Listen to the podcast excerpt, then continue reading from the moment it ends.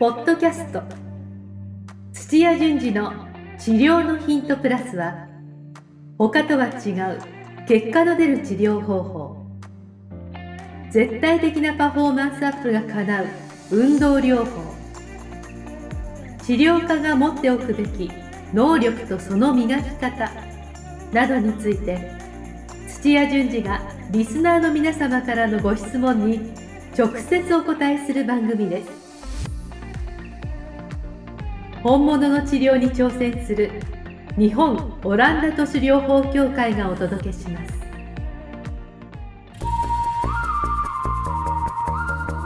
皆さんこんにちは。梅島茂です。土屋順次の治療のヒントプラス。先生本日もよろしくお願いします。はい、お願いします。お願いします。今日はですね質質問をいただいております、えーなぜ治療を進めていくと痛い場所が変わっていくのですかというような質問をいただいてますので、先生後ほどよろしくお願はいい、します、よろしくお願いします。はい。えーもしですね、内容を聞いていただいて、えーよろしければ、あのこの Spotify のですね、お気に入りリストになんかに登録してもらえると大変嬉しいです。はい、また、あの知り合いの方なんかにですね、進めていただけてもとても嬉しいので、よろしくお願いしお願いします。ます。はい。じゃあ先生、ちょっと質問に行く前なんですけども、はい。あの僕あの、不動産賃貸業をやってるんですね。ああ、お、まあ、いわゆる大家さん。そういわゆる多いやつね。ね。で、なかなか、あの入居者が、まあ、空室が出て、はい。で、リフォームもして、はい。でなかなか空室が、入居者さんが決まらない部屋があったんですよ。はまあ、どうしたもんかなと思って、はで、なんかちょっと部屋の、あの飾り付けをしたりとか、い。はあのいわゆるステージングっていうんですけど、あの見た目を良くしたりとか、はいはあのそういうのをしても全く決まんなかったんですよ。一応見に来ることは見に来るえーっとですね、それもちょっと少なかった、まあ、そこちょっと種明かし部分的なところがあるんですけど、はい決まんなかったんですよ。はい。で、あることをしたら、すぐ決まったんですよ。えーで、それ何したかっていうと、はい。管理会社を変えたんですよ。はい。い。で、えっと、そ、そもそも管理会社っていうのが間に入ってるんですね。そうなんですよ。えーあの結局その管理会社が、はいあの内見したい人を見つけてくれて、まあ、内覧をしてもらうような、まあ、はい間に入ってるんですけど、は結局僕がお願いしていたとこってそれがほとんど できてなかった。っぽいんですよ、結局。はい。なのであのいや本当にあのイメージですけど管理会社っていうのは、はい。えまああのー部屋に入った後ーはい。ずっと管理してくれてるっていうイメージなんですけど管理会社っていうのは不不動産屋さんみたいに同じようにああ空き部屋が出たら募集をやあのかけてくれたりとかっていう、全部含めてやってくれるとこなんですね。そうです。はい。でその案内の仕方もはい。ちょっといろいろやり方があって、はい。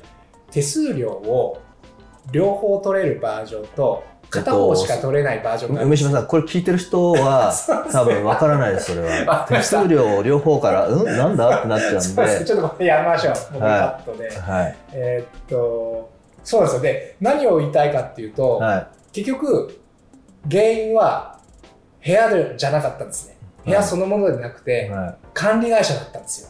い。ははい。なので、ちょっと俯瞰して、あ、本当の問題ってなんだろいうはい。って考えた時に、僕は管理会社だっていうので気づいて、はい。そこを変えたら解決できたっていうのが、はい。ちょっと今日言いたかったんですね。はい。で実際何が原因だったんですか？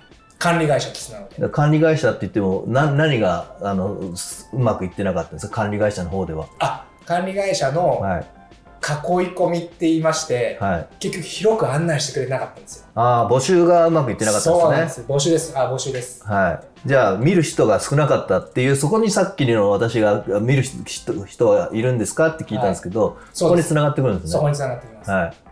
えーじゃあ数多くその後か変えたらやっぱり来てくれたというかそうです、そうです、そうです。はい。だから立地とか部屋の中身とかもそんなに問題ではなくて、はいそう来てくれれば決まったってえいう。でもそー、の管理会社さんが募集を、じゃあそれ変えなかったらもうずっとなんか部屋をどうするとかそうです見た目をなんか直したりとかばっかやってたらずっとこな決まんなかったですね。そうなんですよ。えー、なので、もしかしたら治療も同じかなと思いまして、ああはいはいあのーここが痛い痛いって言ってるけれども、患者さんが、はい。はい実はもしかしたら、根本的な原因ははそこではないんじゃないかみたいな。はい。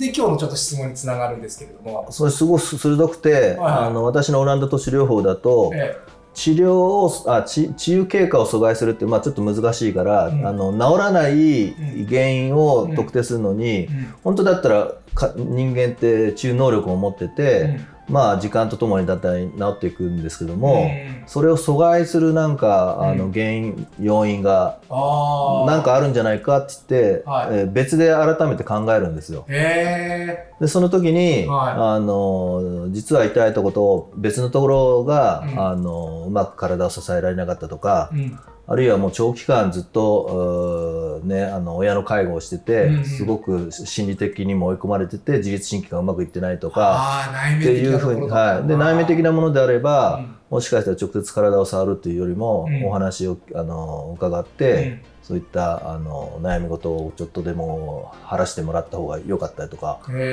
のそういうこともあり得るので、はい。あのそういう原因は何かなっていうところに注目するのはすごくおな、同じだなと思いましたね。はい、あ治療と一緒ですか？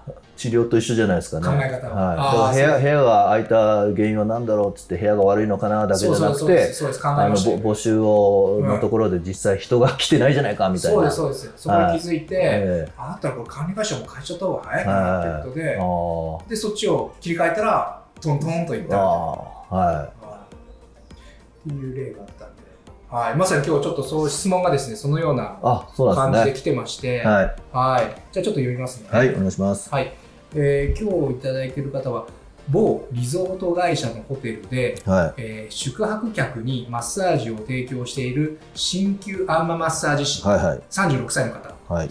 あなるほど。こういうそうですよね。お店で働いてる方ばっかりじゃないですもんねそうですね。この業界の人って。はい、えー多分じゃあ某某リゾートは某リゾートじゃないですかリね。ゾートはい。某リゾリゾートって言わないですもんね。そうですねそうですね、えー土屋先生はじめまして、はえーこれ言っちゃっていいですか？い。いいんじゃないですか？いいんじゃないですか？これなんて読むんだろう？星星リゾートですか、二つ二つ目の星があの本当の星になってて隠してるつもりでもこれ読むこと前提で書いてほしいですね。これは皆さん誰でも分かっちゃいますもんね。はい。まあ、某星リゾートが運営している、えー高級ホテルで、はい。えーこの春から宿泊客にマッサージを提供している鍼灸アンママッサージ師、えー日本頑張れです。はい。ありがとうございます。はい、は応援してくれて日本を、えー勝手にサッカーの話をする土屋先生をお慕い申し上げております。白いですね。はい。はいいや、僕も聞いていつも面白いなと思います、先生のサッカー話は。えーさて、脱サラした私がこの業界に入って、未だにしっくりこないことがあります。はそれは、なぜ治療を進めていくと痛い場所が変わっていくのでしょうか？あ。うん。はい。いろいろな方が様々な解説解説をしてくださるのですが、ぜひ土屋先生のお考えを聞いてみたいです。えーよろしくお願いします。はい。えー最後に、ぜひ一度私が所属しているホテルにいらしてください。喜んでマッサージします。嬉しいな。ありがたいですね。じゃあダイレクトメールお願いします。ぜひお願いします。はいえー星野リゾートさん。はい。はい 言ってしまいましたけど、はいはい。すごいですね。あ、なるほど。こういうふうに、あの、ホテルに、まあ、出張マッサージっていうんですか、こういう場合って。はい。はい。に、あの、いやちこれを専業にして、多分星星リゾートは、はいえっとそのホテル部門の中にうんしっかりと、あのマッサージ提供する部隊が、うん。あのちゃんといるんですよ。社員ですよちゃんとした。あ、社員さんなんですね。えー、なるほど、なるほど。あ、そういうことか。でここはあの、はい。トヨタのあの品質管理じゃないですけども、有名なのが、まあうん。経営の方もあのすごくう現場の声が上がるとか、うん。えー顧客情報がすごい共有されてるとかで有名なところなんですけども、えー。私の知り合いも、はい。あのまあ、私の東京のオフィスでここで知り合った人なんですけども、あの転職してうん。この星吉リゾートには行って話を中に入ったんで話をあの聞いたんですけどものすごいあの情報共有をしなくちゃいけなくい。て。でお客さんが来た時に、はどういううん接客をしたとか、お客さんの趣味趣向は何だってちょっとでも情報があるとこをはい。全部上げてって、はい。であのリピート率がどうだって、まあ、その辺は他の、あのお店と同じだとは思うんですけどもその話それのどっかで聞いたことありますよ、それの一一覧表も見せてくれたんですよ、細かいんですよそれ、はあの Google さんでやってるんです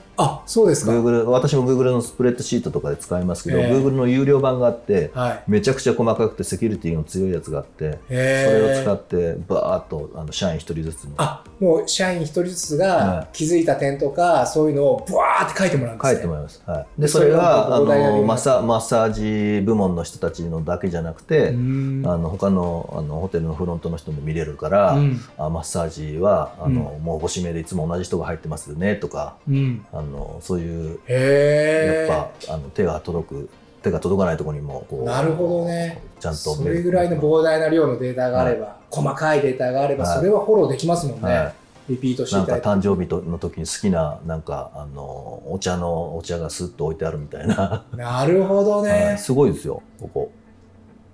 先生それあれですよはい。僕その話どっかで聞いたことあるなとでも思ったら本人がなってるから違う先生もやってらっしゃったあんです。よ私もやってます、はい、私どっかで聞いたことあるなとあ土屋先生もやってたみたいな、はい。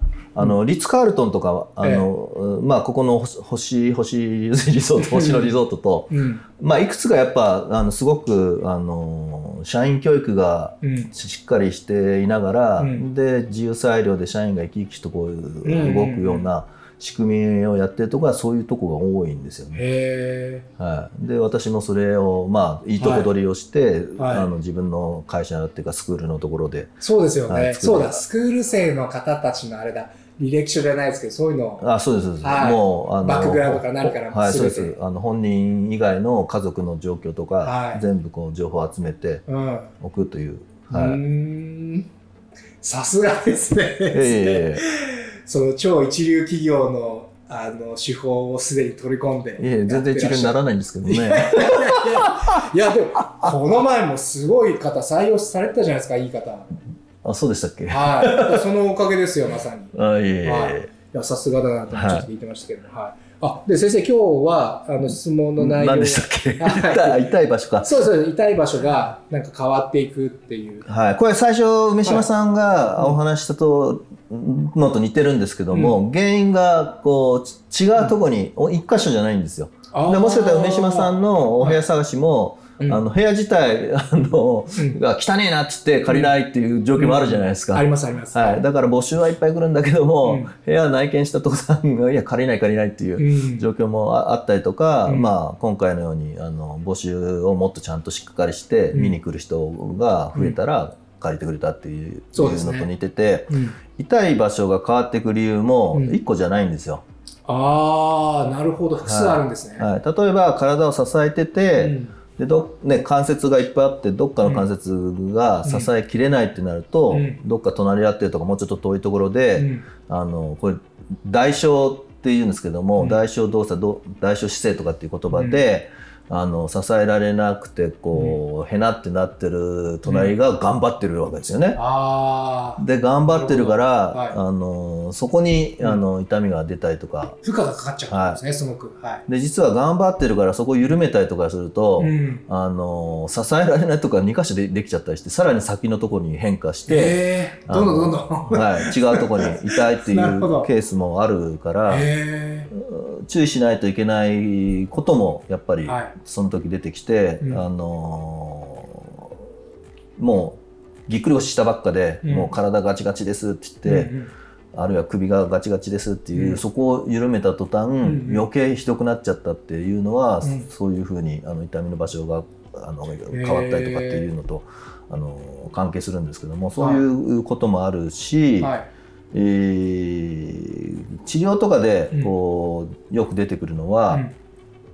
あの痛いっていう場所が、うん。あの分かりやすいところは一番、うー痛みの神経が強く、うー激しくこう、電気が流れて、はい。脳の方で痛いここが痛いって出てるんですけども、うん。その脇だったりちょっと違う場所で、うん。実はちょっと痛いよっていう信号が走ってる場合もあるんですよ。あなるほど、はい。でも気づいて気ないみたいな。づいてない。あで考えてみたらそういうふうにちょっと痛いとこは、うん。あの結構あちこちがああるんだけーどもあそんなにあるんですか？はい、で気がついて、えー見たらっていう状況が、その強い場所を消しちゃえば、うん。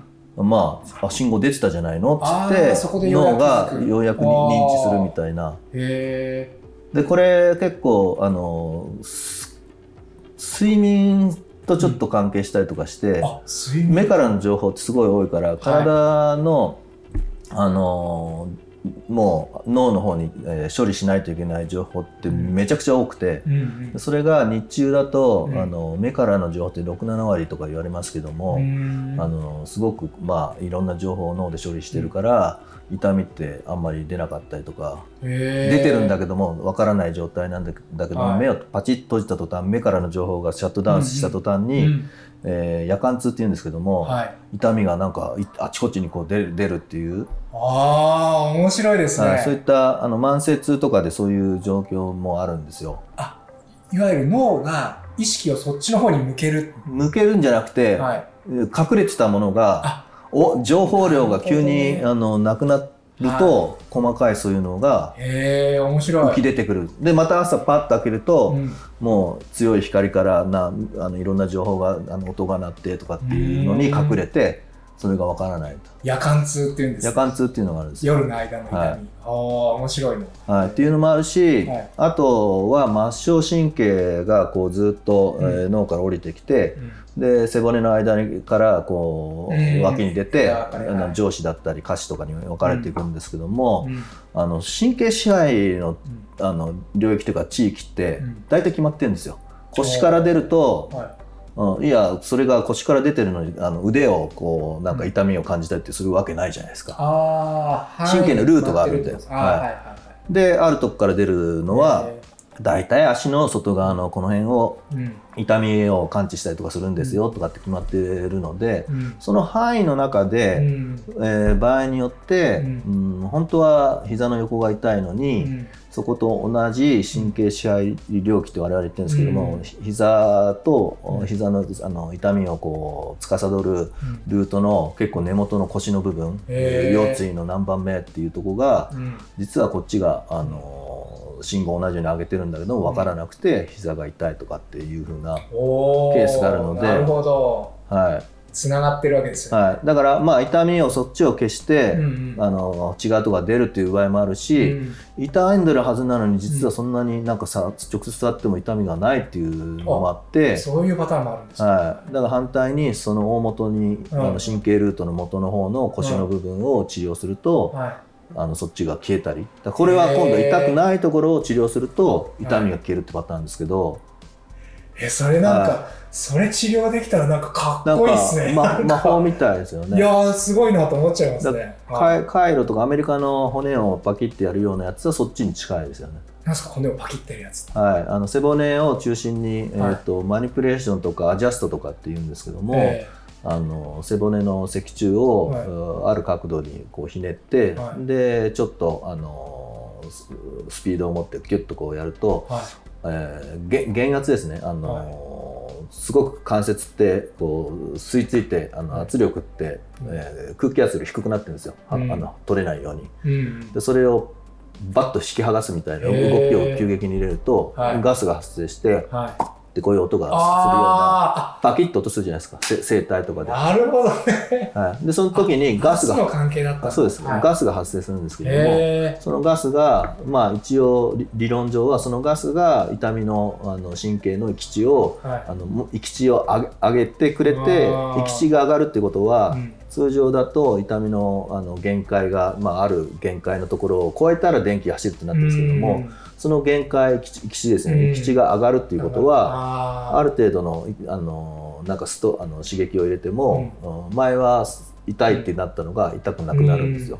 うん。はい、でそういうふうなのをそういったアアジャストとかマニピュレーションとか声帯とかボキボキとかみんないろんな表現しますけども、うん。それを腰でやると、うん。そこのしあの神経支配領域のなんか膝の横とかうん。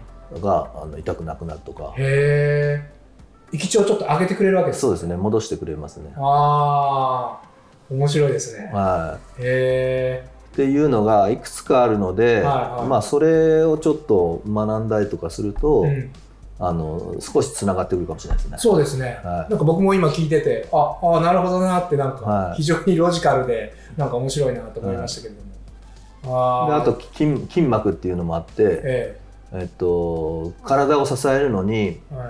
あの骨同士が並んでもちろんあの体を支えるっていうのもあるんですけど、うん。最近分かってきてるのはここ数年今流行ってる筋膜ですよね。うん、なんかちょっと聞いたことありますね。はい、まあもともと筋膜って日本語訳されてると筋肉の覆ってる膜っていうようなイイメージしかいないと思うんですけども、うん。それはもう内臓だったりとか、うんあーもうあちこちに、ずっと膜状のものがネット上にこう体中をあの張り巡らされててうん。それが結構な強度を持ってるんですよ。うんでヨットの方じゃないですけども、まあ、一つは本当に骨で支えてるっていう部分とプラスうん。もう体中ウェットスーツをこうガチッと着てそっちの膜であの体をあの形をちゃんと支えてるっていうへその膜が歪んだりくっついちゃったりしてるとあのそこに力が集中しちゃったりとかして、ーはで痛みの物質がそこに溜まったりとかしてうん痛みを発するっていうのが分かってきてるんですよねい。。なるほど、はい筋膜。は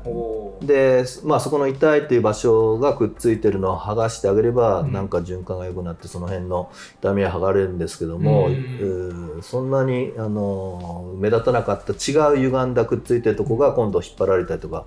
あの歪んだりとかっていうのは強く出るので、うんそっちに痛みがこう移ってったりとかっていうようなああ、なるほど、は痛みがそこじゃなかったわけですね。はい。あーあ、じゃあそう筋膜が原因っていうのもあるあわけです、ね。りますあります。だからこれ一部これいろんなパターンがあるんでこっちの方を知らないとうん一番最初に説明したうん。骨の関節のまああの並んでるうん。う列で、うん。えー、と一箇所をほぐしたらうん。次隣り合った骨状の並びの隣り合ったとこって関節をこうん。う辿っていけば、うん。あのこの理論ではあのそういうふうに痛みが変化していくとこも予想できたりは実際にそうそういうふうに変化していくんですけどい。も、はい、筋膜の場合は関節のな並びでこういかない場合もあるんですよ。ああ。筋膜は関節を超えて、ねはい、あのずっとこうああ、のもう体中、体中張り巡らされてるにそうなんですよはい、で、それがしかもつながってるわけですからね。そうなんですよね。あ、確かに。範囲とかあんまないってことですね、じゃあ。ないです。だから足首の内側が痛いっていうのは実はもうずっとあの筋膜の流れの中で、うんと股関節の内側のちょっと上のあたり結構離れてますねはい、そういう場合もあるし、はい、いろいろあるんですよパターンが。じゃあまず大,、ま、大枠のところでその骨なのかはい。筋膜なのか、は神経なのか、はい。僕今聞いた中で3つぐらい上がりましたとあと今あの末梢、ね、脳以外の下の、脳より下の部分の、うん。えっと、解剖学的な話したじゃないですか。はあの筋肉なのあ筋膜なのか、うん。神経なのか骨なのか、であとちょっとだけ説明しましたけど脳の認知の話、はああ脳の認知のい、話、あの夜間痛の話しましたけど。あーありましたね、はい、ってはいはい。いうぐらいな、あー4つぐらいありましたね、はい、単純にパッと今話するだけでそんぐらいはあるので、はい。まずはじゃあその4つの中からどれかなっていう感じで探すっていう感じなんですか、はい。ではい、だからその痛みを再現すると分かりやすいと思うんですけども、は骨であれば隣り合った、あの関節も含めてい、はい。痛いっていう方向をより強調したら、はい。あのそれが痛いって出ますしそうですよね。膜であれば、うん。う関節の並びというよりかうん。膜をどういうふうに伸ばしたら、うん、またその痛みが再現できますしっていうようなはい、確認することが大事だと思うんですけど、はいじゃあもうちょっとまとめに入りますけど最初その先生がおっしゃられた4つのパターン、はい。えー筋膜、えー骨あと脳の認知的なところあとはし神経。ですね、でこの4つのうち今回はどれかなってはい。目星をまずつけて、はい。4つだけじゃないんですよ。あと 東洋のやつのあの経絡とかのやつもあったりとか、はい。あのまだいくつかあるんですよ。はい。はいた。だ今日簡単に、ね、簡単に、でまだあるけれども。で大体目星をつけてこのうちからどれかなって目星をつけたら確認作業に移るってことですね、はいそうです次はね。はい、実際、まあ、あの触ってみたりとか動かしてみたりとか、はえー患者さんの反応を見たりとかで大体この辺かなとか、はい目星をつけて確認作業に移るってことですよね。大体それぐらいですそうか？そうですね。あーそしたらでその確認作業でうん体をなんかあの刺激しても変わらないんだったら多分脳になってきます。なるほど、はいそういうことですね。ああ、わかりやすいですね。そしたらもう別の専門の人にバトンタッチっていうのもありってことですバね。トンタッチもありだし、はい。えーとまあ、同じようなこの方ホテルでやられてる方なんで、うん。ああこの方脳の話だなっていうよううん。な話であれば、うん。よりなんかあの心地よくしてもらうためのお話を聞いた方がいいのかもしかしたら自分のマッサージの時はあの話を聞かないでもう静かにして寝てもらうとか、なるほどね、はその患者さんによっい、て。よって。だ自分のプラスアルファの治療として、うん。あのより普通のパターンとは違って、うん。あの脳にアプローチするっていう、そういう考えに変えるといいかもしれないですね。なるほど、わはい。かりました。あのーちょっと時間も近づいてまいりましたので、はい。この辺でなんですけれども、あのーぜひですね、まあ、聞くだけじゃなくて、今先生がおっしゃられたことをちょっと実践をあの、うん。していただきたいなと思います。このマッサージ師さんもですね。はい。はい。ありがとうございます。で、あ、そうですね。あとは、あの、もし、この内容を聞いていただいてですね、よければ、あの、ぜひ、お気に入り登録なんかしていただけると嬉しいです。はい。あと先生、あれですよね。確か、LINE もやってますよね。LINE の勉強会やってるんですけども、ねはいまあ、テーマが時々違うんですけど今日やったような内容のテーマの時はもうあのばそれ参加しちゃうと理解早いですよなるほど、はい。しかもこれ先生見たら無料じゃないですか、全部。無料です無料です、いいですね。はい。まあ、テーマ股関節やったりこういう、はい。あのまあ、痛みが変化するっていうふうに、はい。なタイトルかどうかは別として、うん。痛みについてだったりとか、うん。あの時々いろんな企画やってますそうですよね、、はいろんなパターンで内容で無料勉強会を実施してますので,、はい。でこれ概要欄にちょっと URL あの、貼られてるみたいなんで皆さんぜひチェックをお願いしたいっていうのとですね。あとは先生 YouTube もやってらっしゃるじゃないですか。YouTube やってますよ。はいあの、ライブ配信。ライブ。はい。僕もこの前ちょっと見たんですけど本当ですか？あれ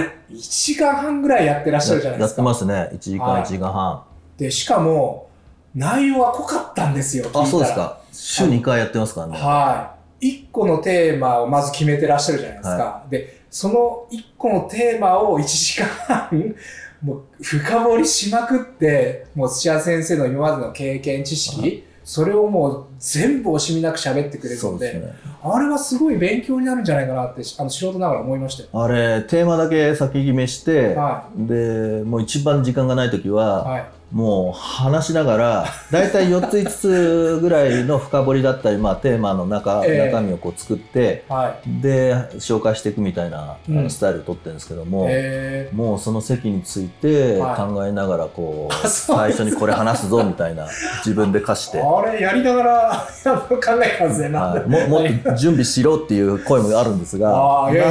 続ける方法としてはあれがいいかなと思って。全然そんな感じしなかったです本当ですか？